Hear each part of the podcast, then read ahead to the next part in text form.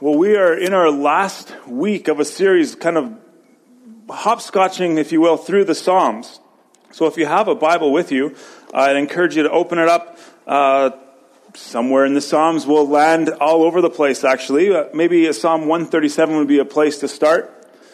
Uh, and as I've mentioned, we've been here for about six weeks. We've been looking at the different types or categories of Psalms uh, in this series. And I hope that, that you've noticed over the, the, the, weeks, or if you're familiar with this, this Jewish hymn book that we now have as well, uh, that you've uh, just been able to dig in a bit and, and see that, that there's so much language for us here to connect with God and to, to learn how to pray and communicate with Him. And so the big idea, the whole reason we were spending these six weeks here was to look at these different types or different categories of Psalms and, and look at what they meant first in the original context because you can't take Bible without context. So see what they, they meant for uh, the ancient people of Israel, for the Jewish people as their hymn book, but as well consider what we can learn from them today and how they can serve our worship and give us, again, words to pray as well as we connect with God. We wanted maybe especially through these past six weeks or so to think about uh, how we can get language to talk to God from the Psalms. Uh, we hope to see that, that these 150 chapters in the book of Psalms give us uh, all kinds of different language. They, they span and speak from all ends of the human experience and human emotions. And we wanted to dig in again so that we can use the Psalms in our individual prayer lives, but also as the church to pray these things to God. And hopefully, what we've seen, and, if you're just joining us for the, the, first week here or just visiting, that as you walk through the Psalms, as you have in the past, and you do going forward, uh, you'll see that, that we can come to God and bring everything. God doesn't ask us to get our lives tidied up before we come to Him. He doesn't ask us to put on the brave face before we pray and communicate with Him, but God wants us to bring all of our hopes, but also our fears and even our angers and our praise to Him. We said a few weeks ago that the church isn't supposed to be the happiest place on earth. That's for Disneyland to try and sort out. But we're supposed to be the most honest place on earth so that we can come in our brokenness, in our not sure what to do ness and come to God in that way. Uh, just by this is maybe a, not a bait and switch, but just actually by walking through the door, you've had have already admitted that you don't have life altogether. Did you know that? Because when you come to the door in the church, you're saying, well, these people, they're talking about something else. They're talking about God. They're talking about Jesus as, as maybe something I need in my life. So welcome to brokenness and needing something beyond yourself. And hopefully we see that in the Psalms that that's how God wants us to approach Him. Honestly, unfiltered, because He's big enough.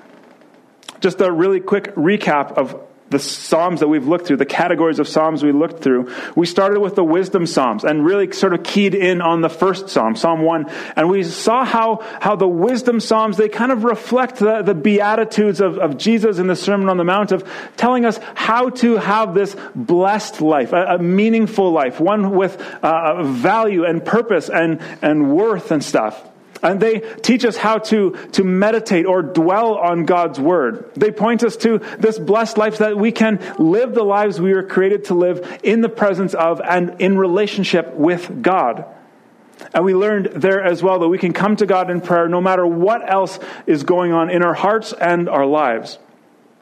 Second, we looked at the hymns or the Psalms of praise. And this is a group of 30 or so Psalms that typically all start with some sort of a, a, call to worship. Praise the Lord. Praise His name. Something like that. And then they go on to give us reasons, like tangible things you can hold and put on the shelf, reasons for why we should praise God.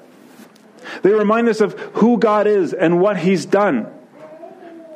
They give us this, this bank of, of, of reasons that God is good so that when hard times come, we can remember that, oh, but no, God is good. He's taught us this. God is gracious. He's compassionate. He's rescued us before. He'll rescue us again.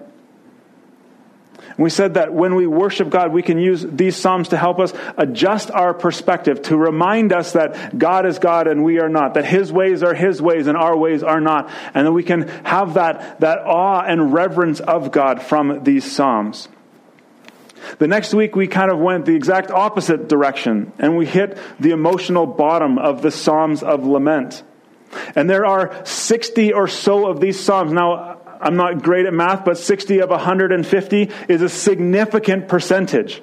Which is very comforting to me that, that the bulk of this book on how to relate and how to pray to God is these times where the, the writers cry out, God, where are you? How have you forsaken me? It seems like you're far from me. Something's broken in my soul, God. How do we deal with this? These psalms are they're emotionally taxing and draining on us and these authors give us words to express how we feel when we feel brokenness in our lives or see brokenness around us. They give us words to use when it feels like God is far away or doesn't care or isn't listening or helping or maybe can't. Maybe he's not strong enough to help. But we, we've got these Psalms that we can bring and pray to God. And from these laments, we learn that, again, God wants us to come. It doesn't matter how we're feeling. It doesn't matter if we, we feel like saying, oh, praise Him. We can come and just say, God, why have you left me alone? And He's good with that. He can handle it. God wants our unfiltered and unedited emotions. And that's good news. Next, we considered the Thanksgiving Psalms, and Steve did a great job reminding us that in every situation, sometimes it takes a little more digging than others, but there is something to be thankful for. We can read through these Thanksgiving Psalms and, and see that the, the chapters, these Psalms remind us of what God has already done. And so, if God is unchanging and He's done this in the past, or He is like this in the past, He will do this and will be like this today and going forward too. And we are encouraged to, to choose that attitude of gratitude for what God has already done so that we can find it in the present and the future as well. Then last time we were here in the Psalms, we looked at the royal Psalms. And within these royal Psalms, this subcategory of the messianic Psalms. And these are ones that, that point us to Jesus prophetically. They speak maybe originally of Israel's king. They're, they're celebrations of maybe at a, at a, coronation of a king or, or the wedding of one of Israel's kings. Uh, but they also point us to, to God as king of Israel, but ultimately to Jesus as the promised king, the promised foretold Messiah. And so we can use these Psalms as well to remind us of God's sovereignty, that He is in control to remind us of his rule and his reign and how his promises come true. And we can also use these Psalms that point us to Jesus to then look at Jesus' life and see uh, from his example how often he quoted the Psalms. And so we can follow Jesus' example, which is always a good idea, by the way, but use these Psalms and ultimately all of the Bible to connect with God in any situation, good, bad, in praise, in anguish, wherever we are. This week we wrapped up, we are wrapping up with the imprecatory Psalms or the cursing Psalms, or maybe a nice sort of tidier, cleaner way to say it is the justice Psalms.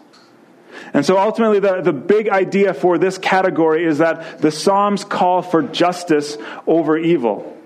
Now, there's about 20 or so that can slip in and out of this category, as we've noticed walking through. Some Psalms fit in one or two categories, depending on what the author's talking about.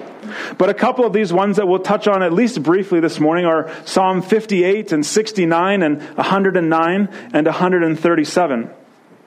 Now, in some ways, this is a hard way to wrap up the service. These are the, the series. Uh, these Psalms are kind of hard to handle at times. Well, let me explain. We've just spent five weeks walking through many of the Psalms saying that they help us when we need words to pray to God, when we, when we struggle to have the words to give God our emotions. And these Psalms are also great expressions and, and passionate praise. Yet now we come to these justice Psalms that are kind of a subcategory of the lament Psalms that call for God's justice to be done, often in a violent way. Consider some of the following. Psalm 5, verse 10. The psalmist writes, Make them bear their guilt, O God. Let them fall down by their own counsels. Because of their abundance of their transgressions, cast them out, for they have rebelled against you. Psalm 35, 4 to 8. Let them be put to shame and dishonor those who seek after my life. Let them be turned back and disappointed, those who devise evil against me. Let them be like chaff before the wind, with the angel of the Lord driving them away. Let their way be dark and slippery, with the angel of the Lord pursuing them. For without cause they hid their net for me. Without cause they dug a pit for my life. So let destruction come upon him when he doesn't know it. And let the net that he hid ensnare him. Let him fall into it to his destruction. Psalm 79 verse 6, pour out your anger on the nations that do not know you and on the kingdoms that don't call on your name. Psalm 137 is one that, that is written around the time of the exile to Babylon, and it wraps up with these uh, happy words O daughter of Babylon, doomed to be destroyed. Blessed shall he be who repays you with what you've done to us. Blessed shall he be who takes your little ones and dashes them against a rock. We saw a piece of this, uh, this justice song come out of a lament earlier when it said, Let his wife be a widow and his children be fatherless. These are not kind things. These are not words that we would often say to one another. But we need to wrestle with this because uh, one of the things we want to recognize is that they're in the Bible. Okay, so if you, uh, I want the first time, if you haven't found these already, the first time, especially kids, you hear words like this in the Bible to come from either at home with your parents or in the church or in youth group, not when you go to school and someone says, Look at this, how can you possibly follow this God? So we got to deal with this.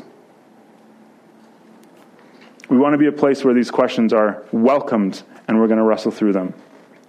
These words make us feel uncomfortable, and I think they should. But we know that Jesus taught us, and this is why it makes us feel uncomfortable, because we know that Jesus taught us to love our enemies, to do good to those who hate you, to bless those who curse you, and to pray for those who abuse you. And then Jesus prayed for his enemies on the cross, hanging from the cross. Father, forgive them. They don't know what they do. And so we've got these Psalms that have this horrible, violent language. We've got Jesus dying on the cross saying, Father, forgive them. And they seem like polar opposites. So, how do we reconcile that? One uh, pastor wrote Many people believe that these prayers, if you can even legitimately call them prayers, are beneath the dignity of the Christian and are not to be viewed as examples for us to follow but rather they're expressions of man's sinful desire for vengeance on his enemies. And so these Psalms, some have said, are not God's precepts, but rather man's defective prayers.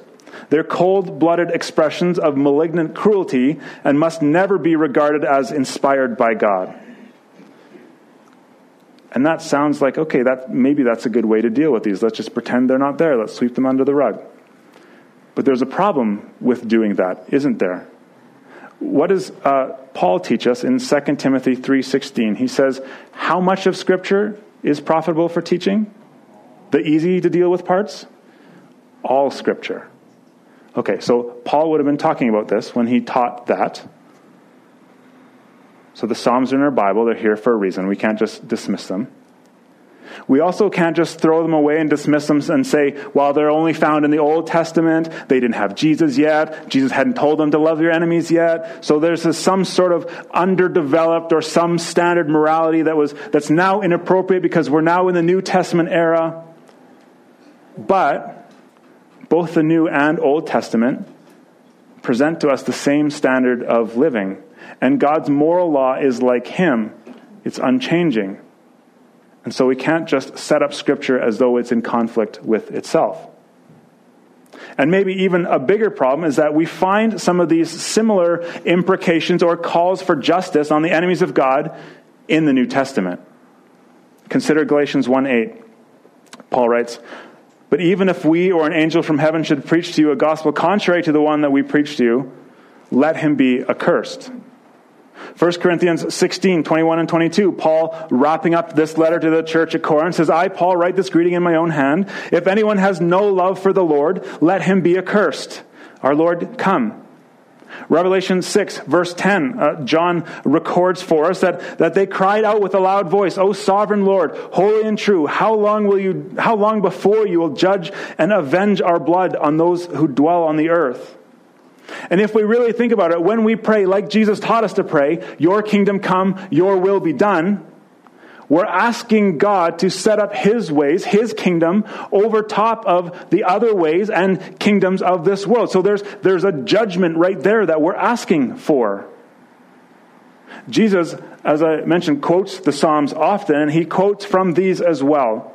Luke 10, verse 10 to 16. He's getting ready to send his disciples out on uh, one of their missionary journeys, and he says to them, Whenever you enter a town and they don't receive you, go into its streets and say, Even the dust of your town that clings to our feet, we wipe off against you. Nevertheless, know this that the kingdom of God has come near. I tell you, it would be more bearable on that day for Sodom than that town. And Jesus continues in verse 13 and says, Woe to you, Chorazin, and woe to you, Bethsaida. For if the mighty works done in you had been done in Tyre and Sidon, they would have repented long ago, sitting in sackcloth and ashes. But it will be more bearable in the judgment for Tyre and Sidon than you.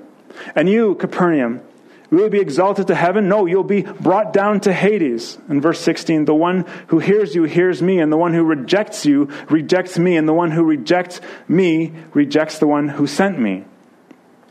Later in Matthew 26, Jesus quotes from Psalm 41 as well as he's sitting around with his disciples at the Last Supper. And Jesus says, He who has dipped his hand in the dish with me will betray me. The Son of Man goes as is written of him, but woe to the man by whom the Son of Man is betrayed. It would have been better for that man if he had not been born. Peter as well cites and, and, quotes Psalm 69 and 109, talking about Judas in Acts chapter 1. He says, For it is written in the book of Psalms, let his homestead be made desolate. Let no man dwell in it. And let another take his office. So we can't throw these out as being just Old Testament ideas. We can't throw them out and say, well, Jesus never would have taught that because he did. So what do we do with these? A handful of thoughts for the rest of our time. First, and maybe, uh, I, am going to wind up saying most importantly a few times, but uh, first and quite importantly, we need to remember that this type of psalm isn't all of the psalms, but it's a fraction of the psalms. And so we need to be careful not to overemphasize this category. And so, even though we don't want to overestimate or overemphasize it, we also don't want to just read these Psalms as, as was, some have said, emotionally uncontrolled outbursts by otherwise sane and compassionate people. Remember, this is scripture. These letters, these aren't just things that David was hungry and grumpy one day and being chased around the countryside, and so he penned this letter and we found it, and now we have it and it's in our Bibles. These are high poetry. These are Psalms that have been uh, reasoned and, and meditated on and are divinely inspired. Again, it's not just David's bad temper, but these are expressions of public worship that, in some way, shape, or form, we need to wrestle with to learn how to model them as well. Second, it's important for us to remember that if we flipped back earlier in our Bibles to Deuteronomy 27 and 26, the, the Levites there, the, the priestly group of the people of Israel, also pronounced these same type of judgments against Israel if they go and break their deal with God, their covenant with God. And the people were good with that. Basically, the people said, Let us be judged, let us be cursed if we disobey this God. And God responded with favor to that.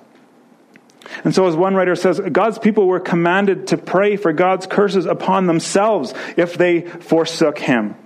And so we must never think that God is any less severe on his own covenant people than he is on the unbelieving nations who are regularly given to idolatry.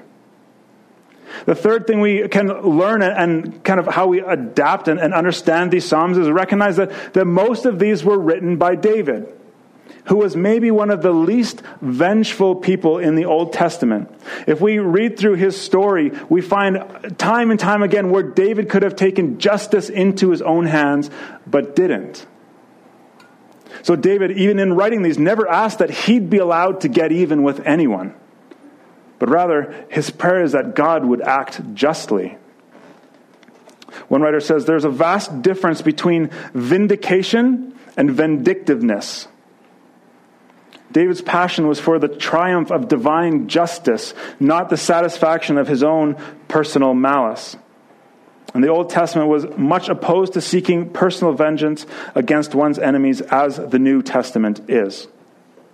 Next, too, we need to actually remember that these justice psalms aren't anything more than human prayers based on divine promises. Often they're just asking God to do what he said he would do. For example, in Matthew chapter 7, Jesus declares that, that on the day of judgment, he'll say to the hypocrites, I never knew you. Depart from me, you workers of lawlessness. And so, is it wrong for us to pray that Jesus would do what he said he will do? Is it wrong for us to build prayer on a promise? Next, uh, we need to realize that these Psalms are expressions as well that are provoked by the horror of sin. Again, King David wrote most of these, and he prayed the way he did because he was uh, surrounded by and aware of and deeply sensitive to the ugliness of sin. And so, whenever we see evil and sin in our world, we too can pray for God's justice, for his kingdom and his rule to come out of that as well, the motivation for these Psalms is not just, again, personal vendettas or whatever, but these, uh, the motivation is a zeal or a passion for God's righteousness, for His honor, for His reputation, and for a longing for His kingdom. One commentator asked these questions that sometimes we get asked questions that are hard to deal with. But he says, Is our willingness to ignore blasphemy and overlook evil due to a deficiency of our love for God and His name? That's an interesting question. Are we more comfortable with people saying bad things about who God is and what He's done because we're more worried about what they, the people are saying about us?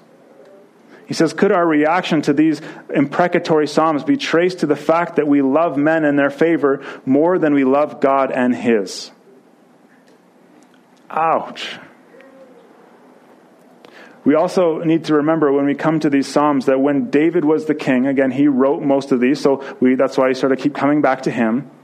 He was God's appointed king on earth. He was the anointed one to lead God's people. And therefore, an, attack, an attack on David or his kingdom was an attack on God, and God's kingdom. And so the, David's enemies weren't just his private opponents, people he didn't get along with, but rather they were the adversaries of God. And so we understand how his uh, rage bubbles up in, for instance, Psalm 139, because as he says, God, these people are speaking out against you. They're malicious. They have malicious intent. Your enemies take your name in vain. Don't I hate those who hate you, O Lord? And don't I loathe those who rise up against you? This is, a, this is speaking against the enemies of God. Uh, next, these prayers, these sort of justice psalms are rarely, if ever, against a, specific individual, but rather always against a, a group that, that are named as the wicked or those who oppose God out of that, it's important for us to remember that, as Sam Storms says, we have to keep in mind that in most instances, these prayers for divine judgment come only after an extended effort on the part of the psalmist to call the enemies of God to repentance. We don't come to these and just say, I see an enemy over there. God hears a psalm, smite them, send your lightning bolts, whatever else. The goal is always first and foremost repentance. These psalms aren't just cases, uh, Storms continues, of a momentary resistance to God, but of unrepentant, incessant, hardened, and haughty defiance of Him. In other words, the psalmist calls for divine judgment against them so long as they persist in their rebellion. Now, we love our enemies by praying for their repentance, but if they callously and consistently refuse, then our only recourse is to pray that God's judgment will be full and fair. And it's important to remember that there often comes a time in our human sin when God withdraws his merciful hand and gives our hearts over to its desires. And Paul talks about this in Romans 1, and we looked at that last weekend. Jesus even warns against this pattern of sin that's so persistent and so calloused in Matthew chapter 12 that he declared it unforgivable. Next, as we uh, head closer towards wrapping up, we need to remember too that David knows that he needs his own spiritual protection lest he starts to hate God's enemies for personal reasons. There's that tension of we want to love our enemies, right? But hate what they say about God. Which makes it really interesting how he concludes Psalm 139 with a prayer that God would purify his own motives and protect his heart. Psalm 139, 23 and 24 Search me, O God, know my heart. Try me and know my thoughts. See if there's any grievous or sinful way in me, and lead me in the way everlasting. So when David is speaking of, of hatred for those who oppose God's kingdom, he's not acting his own kind of personal maliciousness, or he's not bitter or vindictive, or motivated by his own self centered resentment, but he is jealous for God's name and firmly at odds with those who would blaspheme it ultimately, we too need to remember that we are a sinful and broken people living in a sinful and broken world. And we need to remember Paul's distinction in Ephesians chapter 6 that, that our struggle isn't against flesh and blood. People aren't the enemy, but the enemy is the enemy. Paul says our, our struggle is not against flesh and blood, but against the rulers, against the authorities, against the cosmic powers of this darkness, against evil spiritual forces in the heavens. And so when we see injustice and evil in our world, we recognize that the real enemy isn't a person or a people or a group of people or whatever, but that there is a spiritual enemy. And it's right for us to pray for God's justice to come and to, to long the, for the day when God's enemy, the devil, is defeated once and for all.